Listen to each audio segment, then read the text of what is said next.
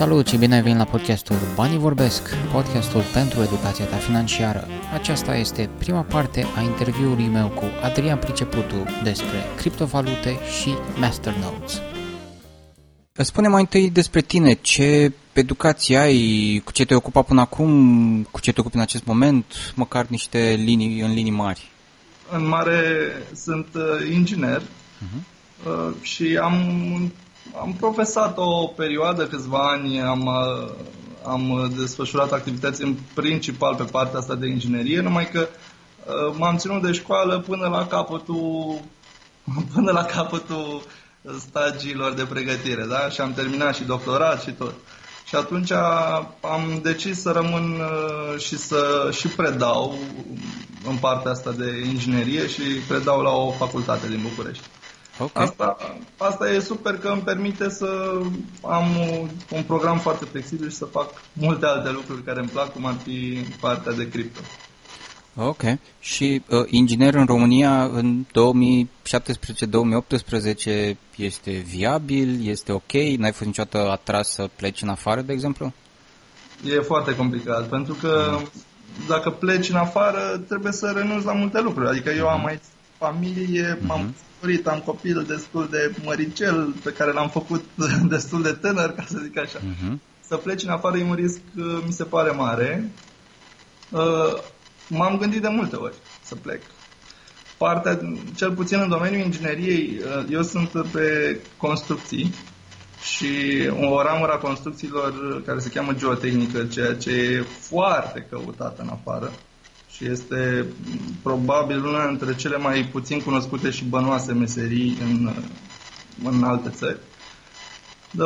Dar implică multe riscuri și cam în alte țări asta e ideea că ei apreciază faptul că te răsplătesc financiar pentru riscurile pe care le ai, pentru că e plină de necunoscut. Uh-huh. Înseamnă să studie, să estimezi mecanic uh, un material pe care nu-l cunoști, pământul.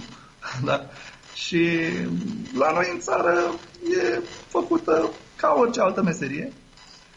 Uh, riscurile sunt evident la fel de mari peste tot, riscul de a greși ceva e același în orice parte a lumii, numai că beneficiile aici sunt mai mici. Dar există o piață destul de bună și aici în care poți să, poți să trăiești în inginerie. Uh-huh. Pe partea de predare vezi, nu știu, bucuria din ochii studenților ai o anumită recompensă la, la nivelul ăsta, simți că modelezi, nu știu, următoarele generații de ingineri? Da, da, mă pasionează partea asta de predare. Mi-a plăcut uh, întotdeauna, adică mi-am dorit să fac chestia asta și mi se pare că e foarte interesant și foarte uh, rewarding, nu știu cum să spun, în momentul în care vezi că studenților le place ceea ce le povestești. Și asta mi se pare foarte interesant. Și când vin la licență și vor să facă cu tine o lucrare în domeniul ăsta pe care, mă rog, nu-l stăpânim foarte mulți, adică inclusiv profesioniștii. E un domeniu atât de, de asta e interesant pentru că are foarte multe necunoscute în el.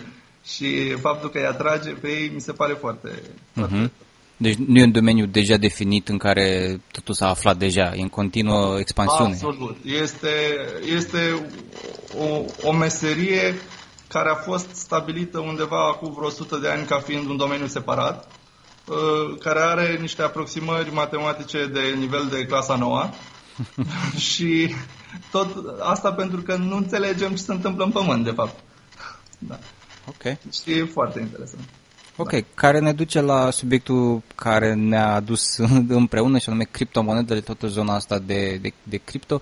Spune un pic despre când ai aflat prima dată despre criptomonede și ce te-a atras la ele.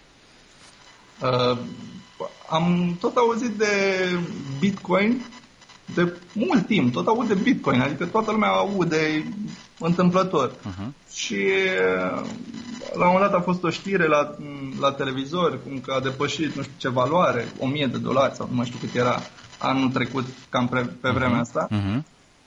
Și toți zic, hai că mă interesez. Până într-o zi când vine un coleg la serviciu, uite, am niște mineri. Zic, mamă, ce sunt ăștia? Ok. Flashback-uri cu 89. da. ok, aveam niște cutii. Zic, ce faci cu asta? Sunt mineri. Ce faci? Minezi Bitcoin. M-am și speriat. Adică, păi, e, e legal ce faci tu aici? Wow. da. Uh, și în ziua aia, pur și simplu în ziua aia am deschis Google și de atunci fac asta 90% din timp. Wow. Da. Ok. Um, sunt multe moduri prin care poți avea acces la criptomonede sau la tokens, de la ICO, la achiziție, de la minat.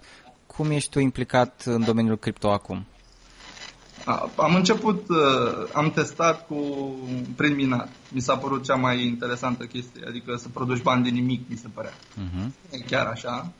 Uh, în, în timp ce minam, adică mi-am luat un calculator modest cu două plăci video, zic hai să vedem ce pot să fac cu ăsta, uh, mai mult să testez. Și în, între timp, uh, am tot citind, am observat că multă lume face bani din trading.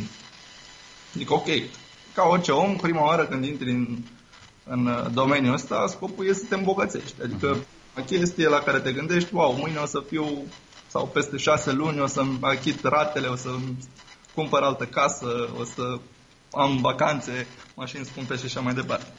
Și mi-am zis, ok, din minat poți să faci, nu știu, 5% pe lună, 10% pe lună profit, pe când din trading poți să faci, ia uite, faci 20% pe zi. Uh-huh. Și am decis să mă ocup de trading foarte mult, adică am citit mult mi-am riscat mulți bani, am pierdut mulți bani, am învățat din asta, cred. Și momentan uh, am lăsat-o mai moale cu trading-ul, adică o fac, uh, nu mai fac așa obsesiv, uh-huh. pentru că e calea către, către pierzanie.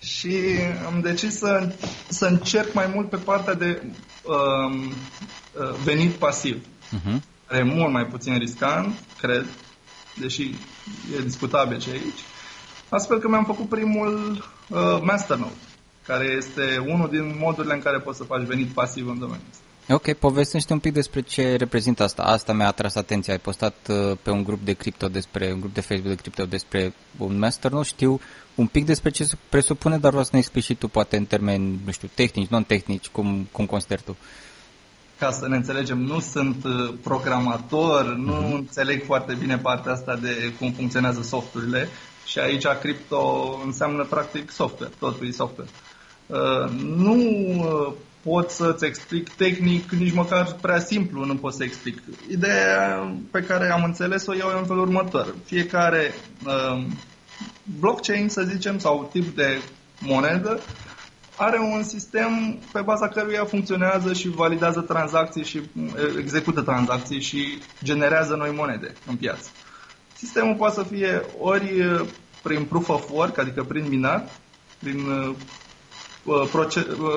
putere de calcul care se consumă pentru lucrul ăsta, sau prin proof of stake, care un fel de validare a tranzacțiilor făcută de oameni care au deja un uh, portofel deschis și țin bani în el, sau prin uh, masternodes.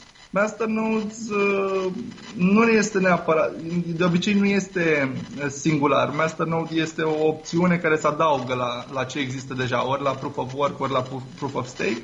Și masternode-urile sunt niște uh, portofele cu o sumă mai mare de bani blocată în ele uh-huh. și care facilitează Uh, tranzacții rapide sau tranzacții anonime uh, sau uneori uh, permit guvernarea deciziilor pe care le iau dezvoltatorii monedei și permit votarea de către cei care au masternode-uri, votarea către, pentru luarea unei decizii.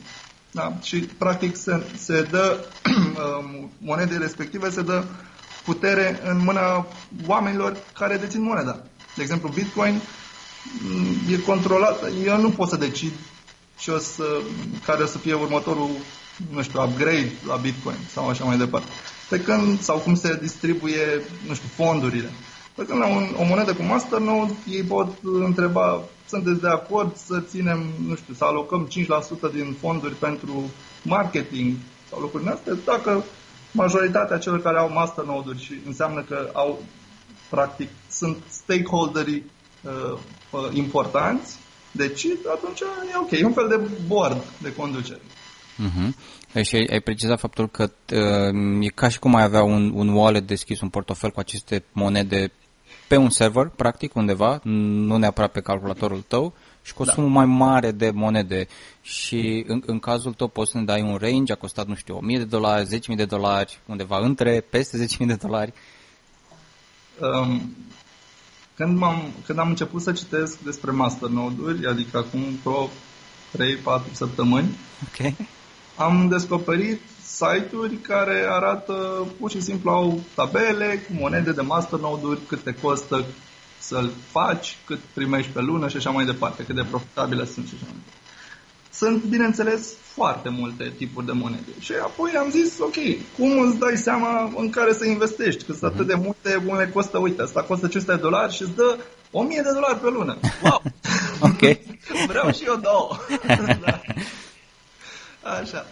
Și am început să fac, um, să le organizez într-un tabel și să, să gândesc un sistem de, de notare sau uh-huh. să probabil și din cauza faptului că lucrez în domeniul didactic, uh-huh.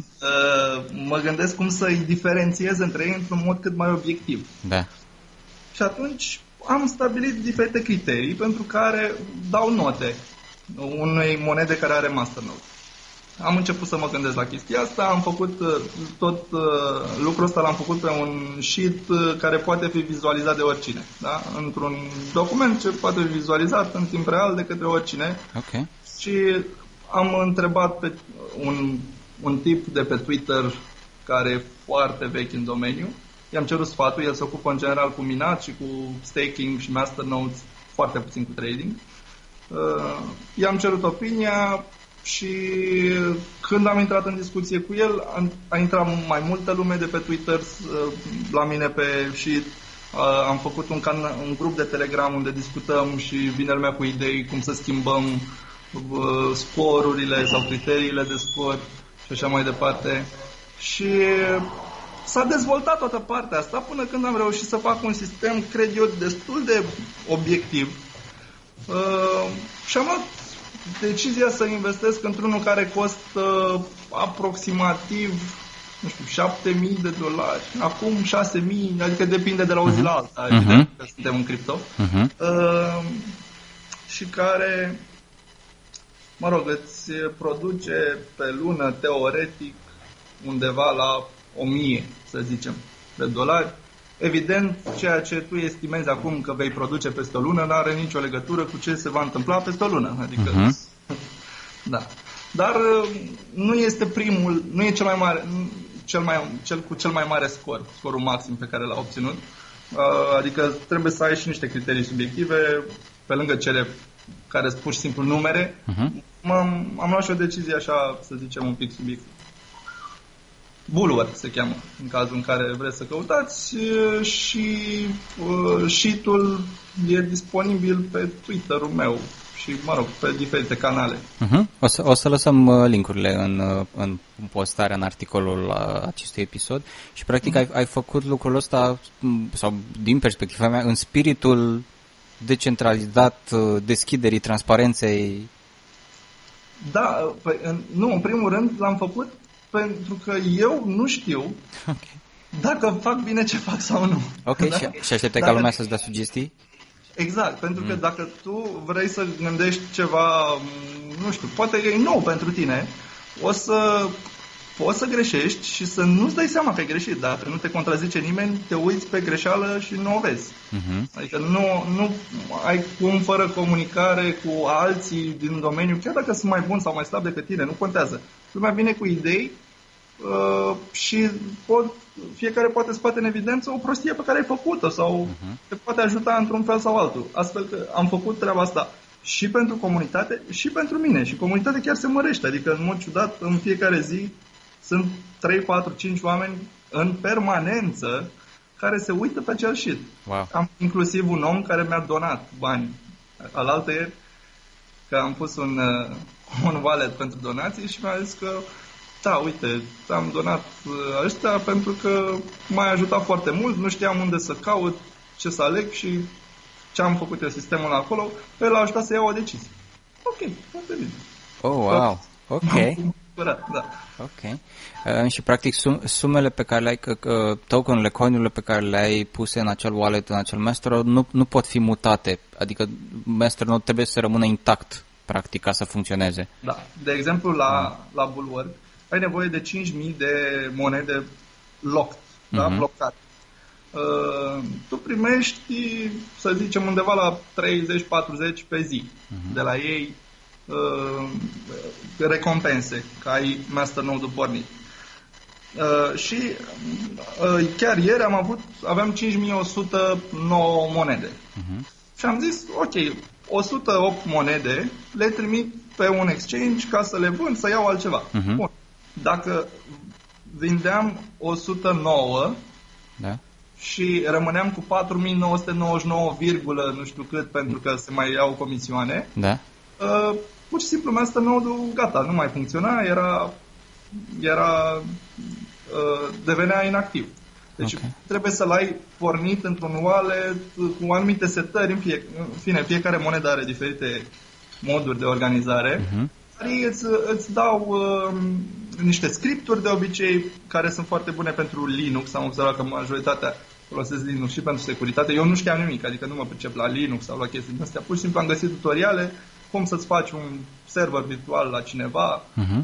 cum să instalezi Linux pe el, cum să setezi securitatea, cum să pornești masternode și așa mai departe. Adică nu sunt grele. Comunitatea există și, în general, lumea e foarte, foarte dispusă să te ajute. Uh-huh. Asta am observat și eu, da.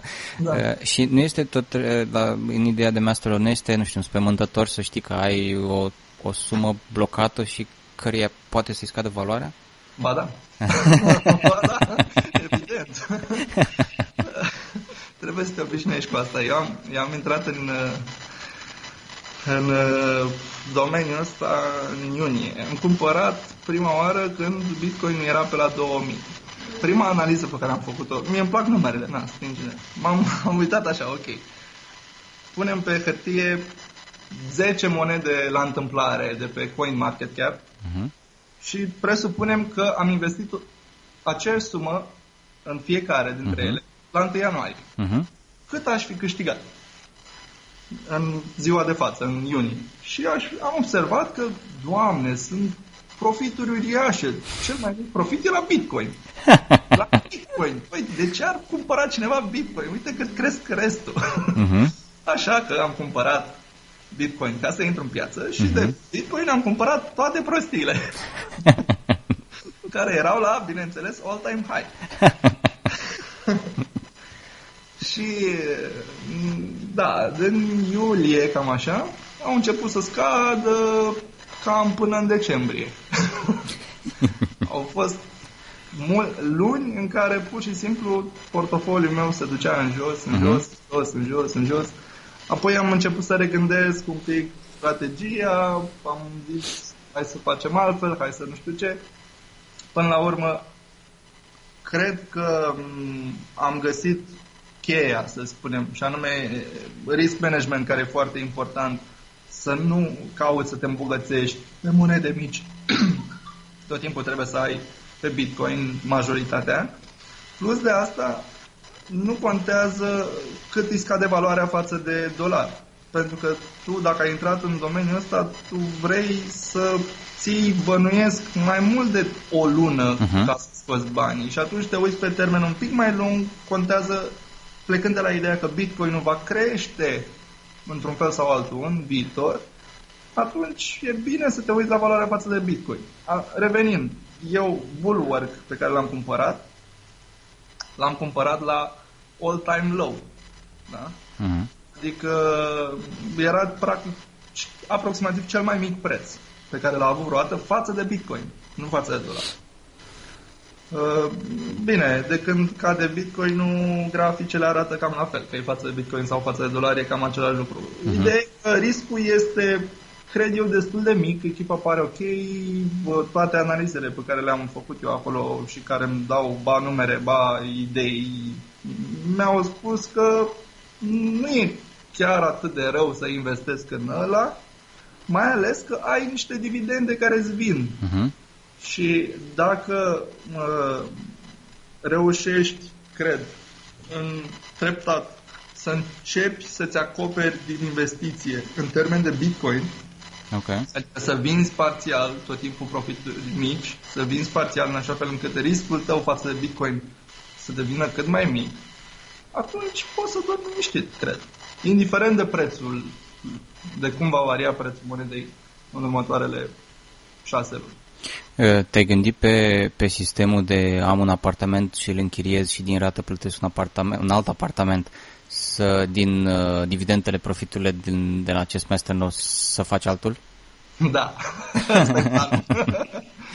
da, asta e planul. Deci, cel mai mare scor în, în, în sheet ăla, îl are o monedă pe, în care se cheamă Alco și uh, toată lumea este foarte încântată de moneda aia. Deci pe Twitter toată lumea spune că Alco e cea mai tare, în fine.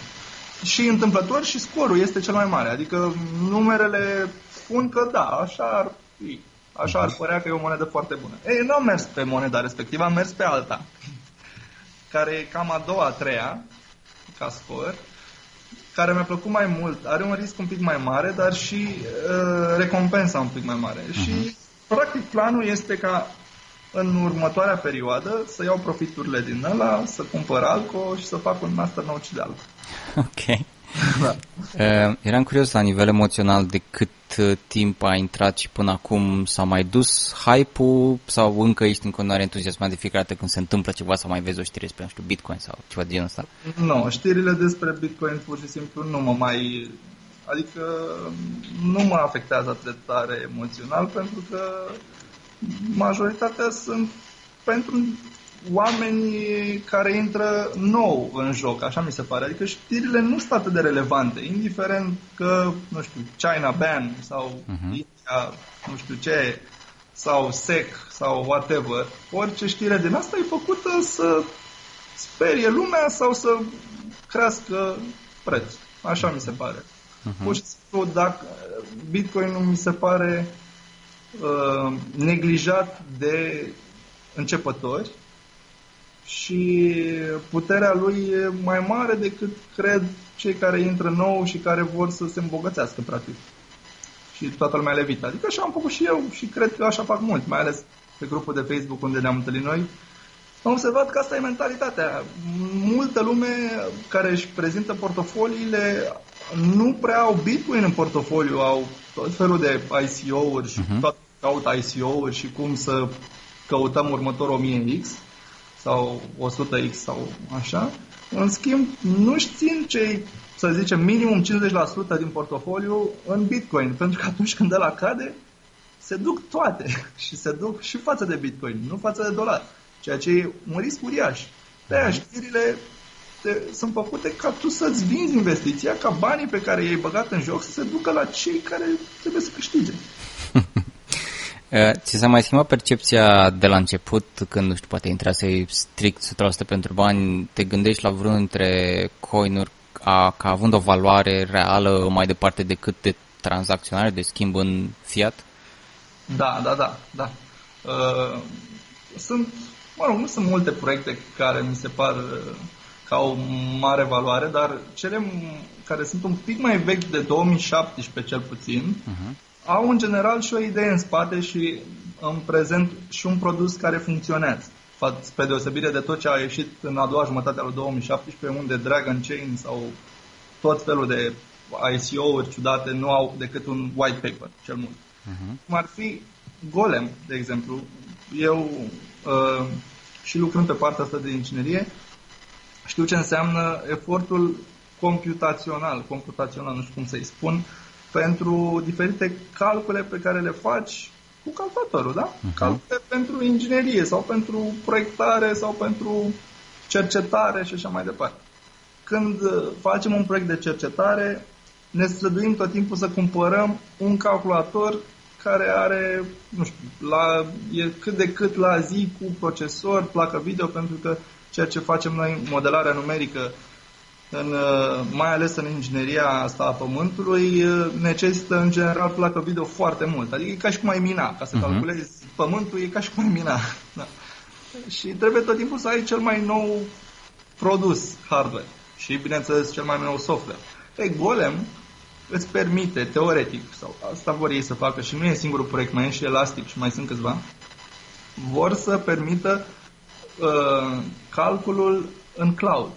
Și cei care au un calculator care stă degeaba să pur și simplu să-și-l pună la dispoziție, cum ar mina, de exemplu, doar că nu în scopul de a produce monede, ci în scopul de a ajuta diferite mm, companii sau universități sau orice fel de om vrea să calculeze ceva, da? să-l ajute pe respectivul să calculeze fără ca ăla să fie nevoit să-și cumpere tot timpul ultimul răgnet de stație de lucru. Uh-huh. Uh, lucrează momentan pe partea de uh, procesare video. Uh, ăsta e primul lor target, pentru că sunt uh, foarte iar necesită multă putere de calcul procesarea video. Nu mă pricep la asta, dar așa am auzit și ăsta e alfa-ul lor pe care îl testează, cum să facă procesare video în cloud.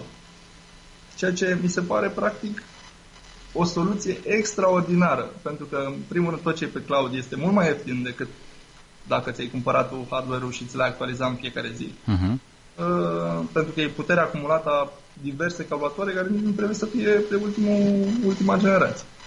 Și va permite uh, celor mai mici să facă efecte, uh, proiecte de cercetare, de exemplu. Poți să faci un proiect de cercetare fără să trebuiască să ai un, uh, un cost uriaș pe infrastructură de calcul.